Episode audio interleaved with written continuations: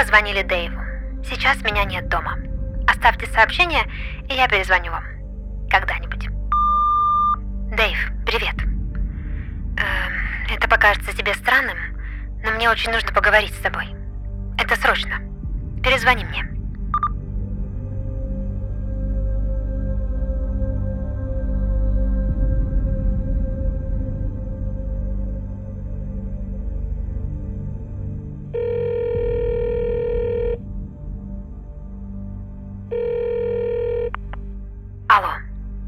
Здравствуйте.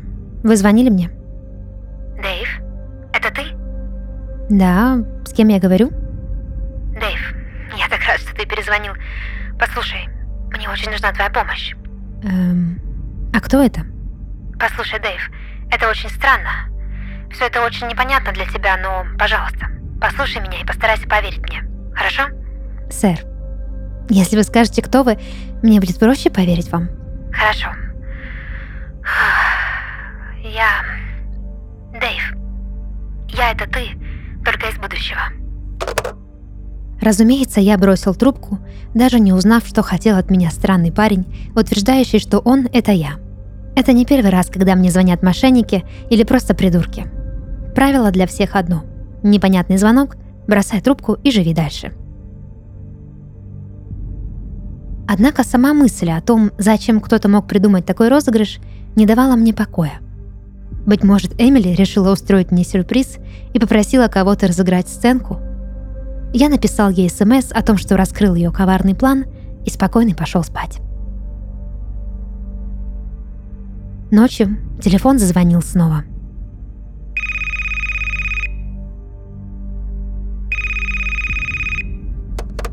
Алло. Дэйв, прошу тебя, не бросай трубку. А, это снова ты. Я все знаю, парень. Передай Эмили, что я ненавижу сюрпризы. Дэйв, о чем ты говоришь? О том, что вы с моей девушкой, очевидно, решили разыграть меня, но не тут-то было. Я обо всем догадался. Я из будущего. Здорово придумано. Но знаешь что? В следующий раз придумайте что-то пооригинальнее. Я спать. Дэйв, стой. Эмили здесь ни при чем.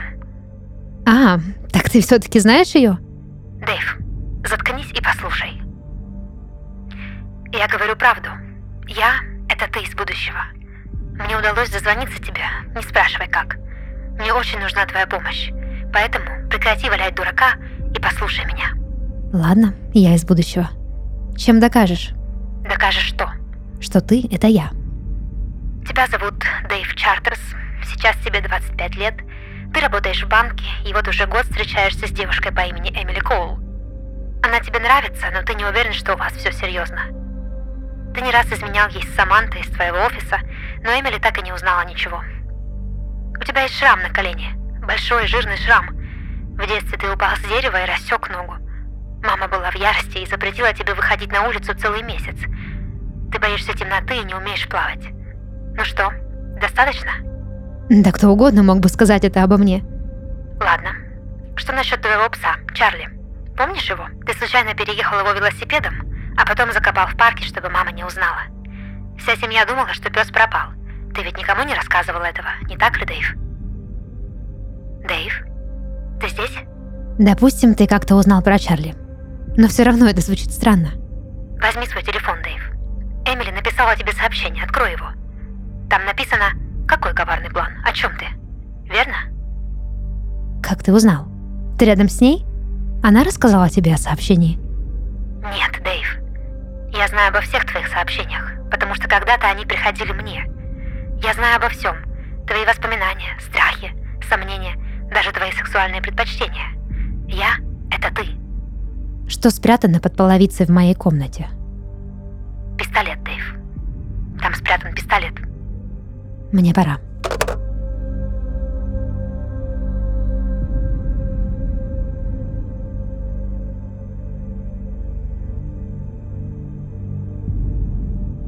В ту ночь я больше не смог уснуть. Мне вспомнился один эпизод из моего детства.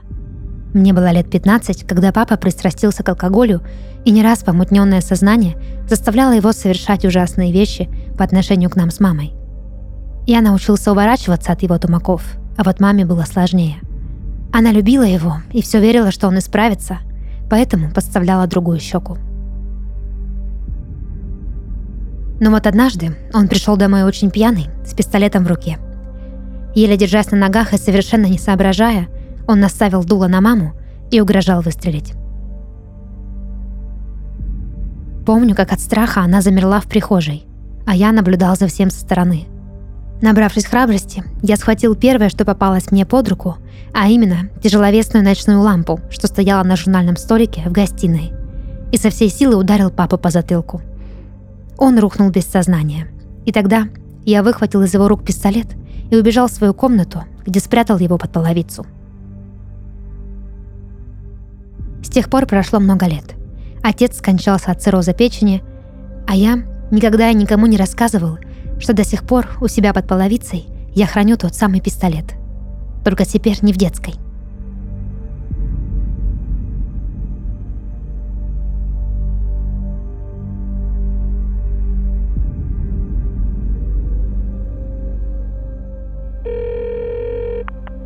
Я знаю, ты сейчас предаешься воспоминаниям о нашем детстве, но я не могу больше ждать. Что тебе нужно от меня? Послушай, в будущем с нами случится одно очень неприятное событие. Такое, от которого будет зависеть твоя и моя жизнь. Наша жизнь, Дэйв. Мне нужно, чтобы ты помог мне это предотвратить. Что за событие? Я не могу тебе сказать. Ты просто должен сделать то, о чем я тебя прошу. Не задавай вопросов. Просто сделать. И тогда мы будем спасены. Ладно. Ты согласен? Да. Отлично, Дэйв. Я позвоню тебе завтра и расскажу все.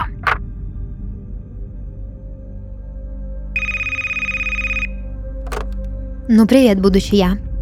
Здравствуй, Дэйв. Ну что, ты готов? Допустим. Сейчас тебе на мобильный придет смс с двумя адресами. Первый – заброшенный дом на окраине города. Там мы с собой однажды оставили большую черную сумку. Второй – тоже дом, но отнюдь не заброшенный. Забери сумку из первого адреса и отвези на второй. Никому не говори, что собираешься делать. Возьми такси, чтобы не светить машиной. Ты меня понял? Что в сумке? Я не могу тебе сказать. Просто возьми ее, не открывай, и сразу же отвези по второму адресу. Никому не звони, никому не отвечай, кроме меня. Это очень важно. Ты понял? Да. Я отправился в заброшенный дом на окраине города, чтобы выполнить просьбу будущего себя. Мне казалось, что сознание еще не до конца приняло тот факт, что я действительно делаю это. Все происходящее казалось сном, но я почему-то не мог проснуться. Дом, на который указал будущий Дэйв, был похож на дом моего детства. Внутри действительно ничего не было. Быть может, я буду жить здесь когда-то.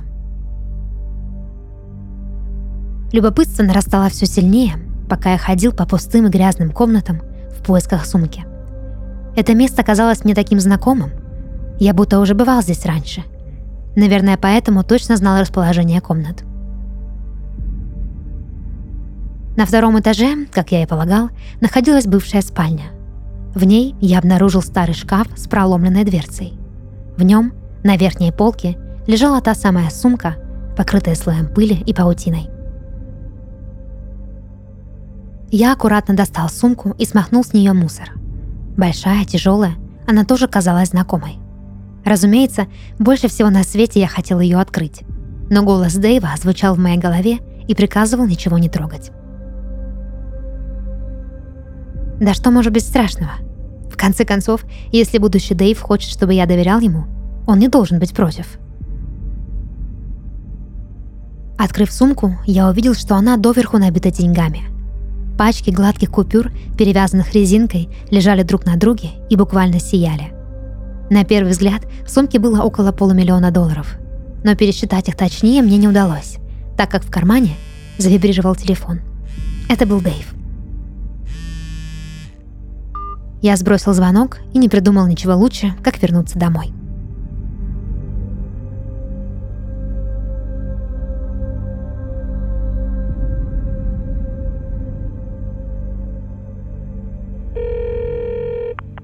Какого черта, Дэйв?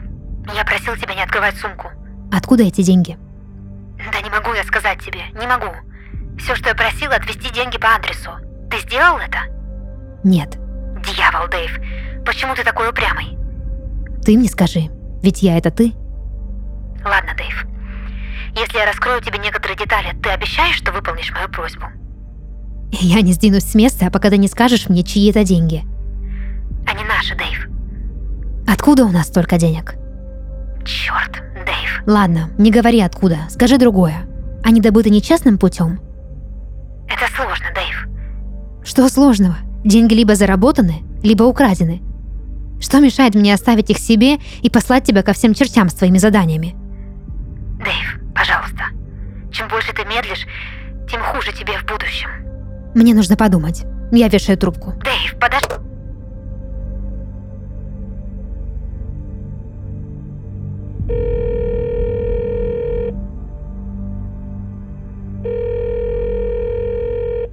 Алло. Ладно, я отвезу эти деньги туда, куда ты просил. Только скажи мне, просто да или нет? Есть ли тут криминал? Уже поздно, Дэйв. Что? О чем ты? Уже поздно. Теперь не имеет значения, что ты будешь делать с деньгами.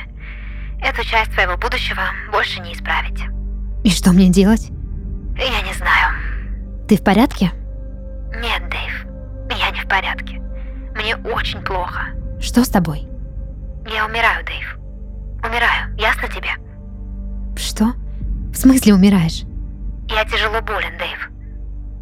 Ты хочешь сказать, что это я тяжело болен? Это уже не важно. Неужели уже ничего нельзя сделать? Я не знаю. Скажи мне, что с нами? Что будет дальше? Что мне делать с деньгами?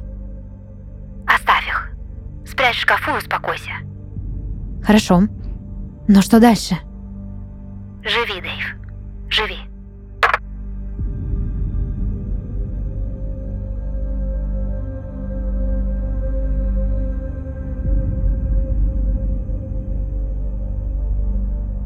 Весь вечер я сходил с ума и не мог найти себе места.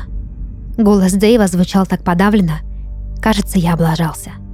Быть может, именно эту ошибку он пытался исправить. Но она снова повторилась. Мне было страшно осознавать, что однажды в будущем я умру. И все из-за моего любопытства. Дыхание мое участилось, сердце билось как бешеное. Я пошел на кухню, чтобы налить себе немного виски, как вдруг телефон снова зазвонил.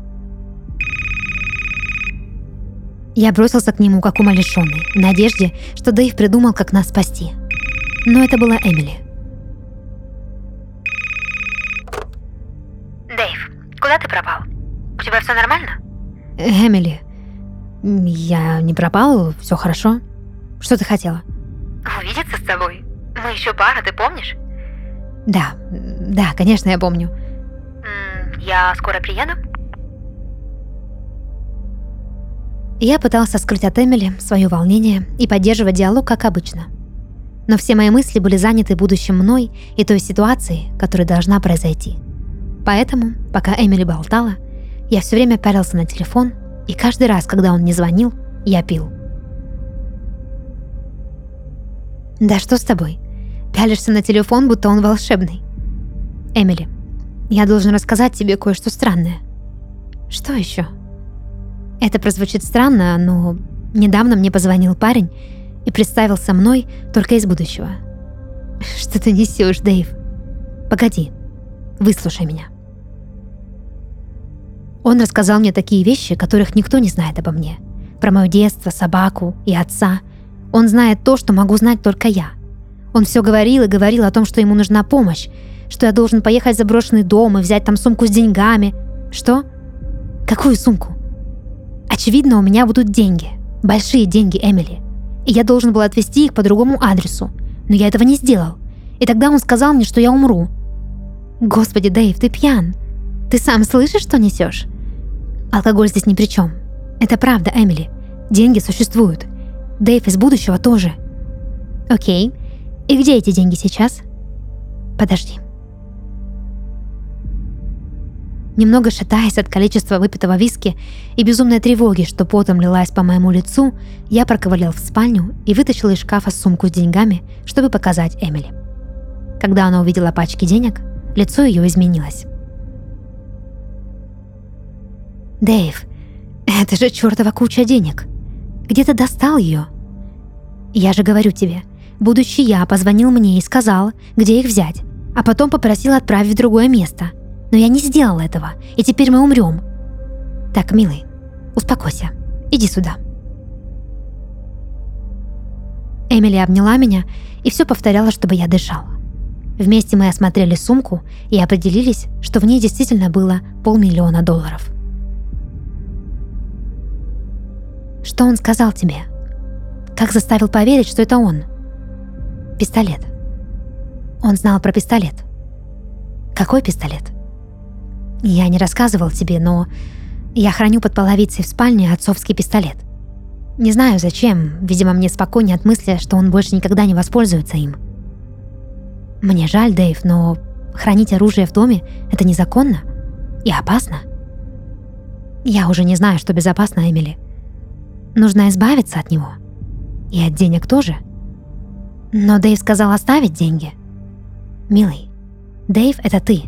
И только тебе решать, каким будет твое будущее. Неизвестно, откуда эти деньги. А что, если они краденые?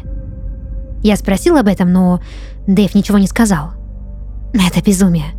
Ты должен прийти в себя и избавиться от всего этого, чтобы жить дальше, Дэйв. Ты поможешь мне? Если ты пообещаешь больше не говорить о будущем Дэйве. Обещаю. Я взял лом из кладовки и пошел в спальню, чтобы извлечь из-под половицы отцовский пистолет. Пока я ковырялся в полу, в голове всплывали воспоминания о том дне, когда отец чуть не выстрелил в маму и как я ударил его. В момент, когда все эти сцены наиболее ярко разгорелись в моем сознании, я и сам почувствовал сильный удар по голове.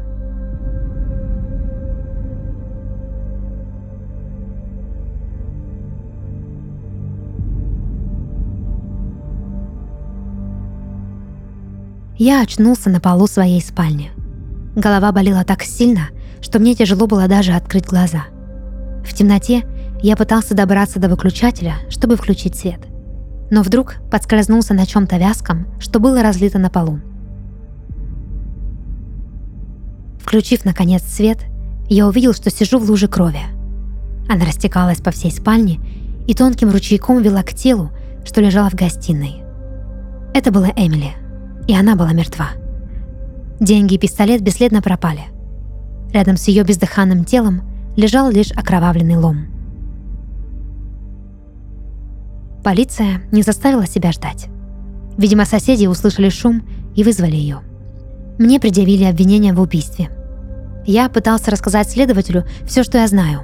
О том, что мне позвонил я из будущего, что он просил забрать деньги и отвезти их по конкретному адресу, что вместе с Эмили мы хотели от них избавиться, и что лом нужен был, чтобы достать отцовский пистолет. Но, конечно же, мне никто не поверил. Все улики указывали на то, что я убил свою подружку в порыве пьяного гнева. Прям как мой отец, который когда-то пытался убить мою мать.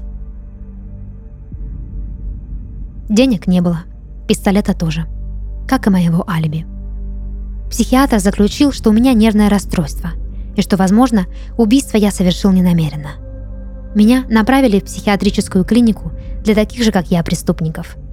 Так я избежал одной тюрьмы, чтобы попасть в другую. Меня одели в смирительную рубашку и увезли подальше от места преступления.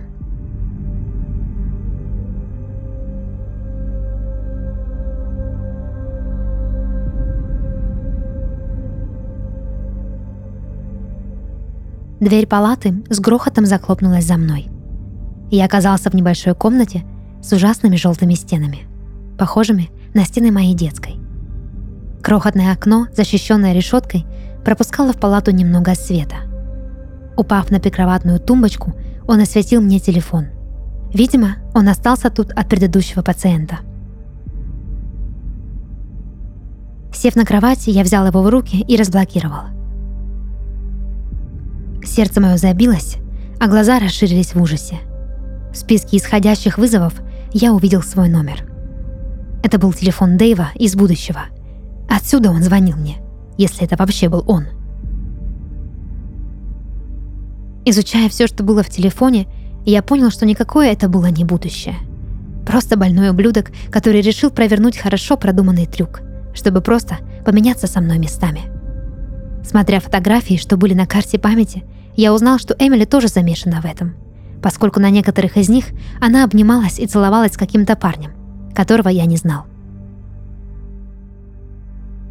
От злости и безысходности я плохо соображал. Со всей силы я бросил телефон в стену и рухнул на пол, не сумев сдержать слезы.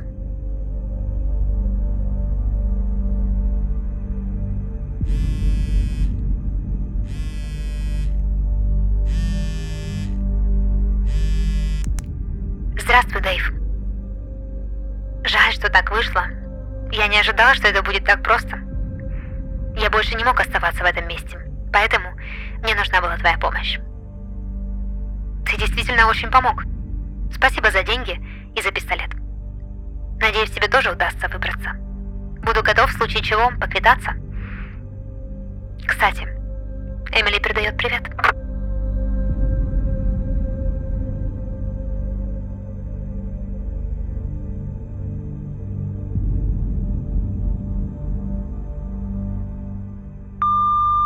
Это был подкаст «Сны» и его ведущая Дарья Харченко.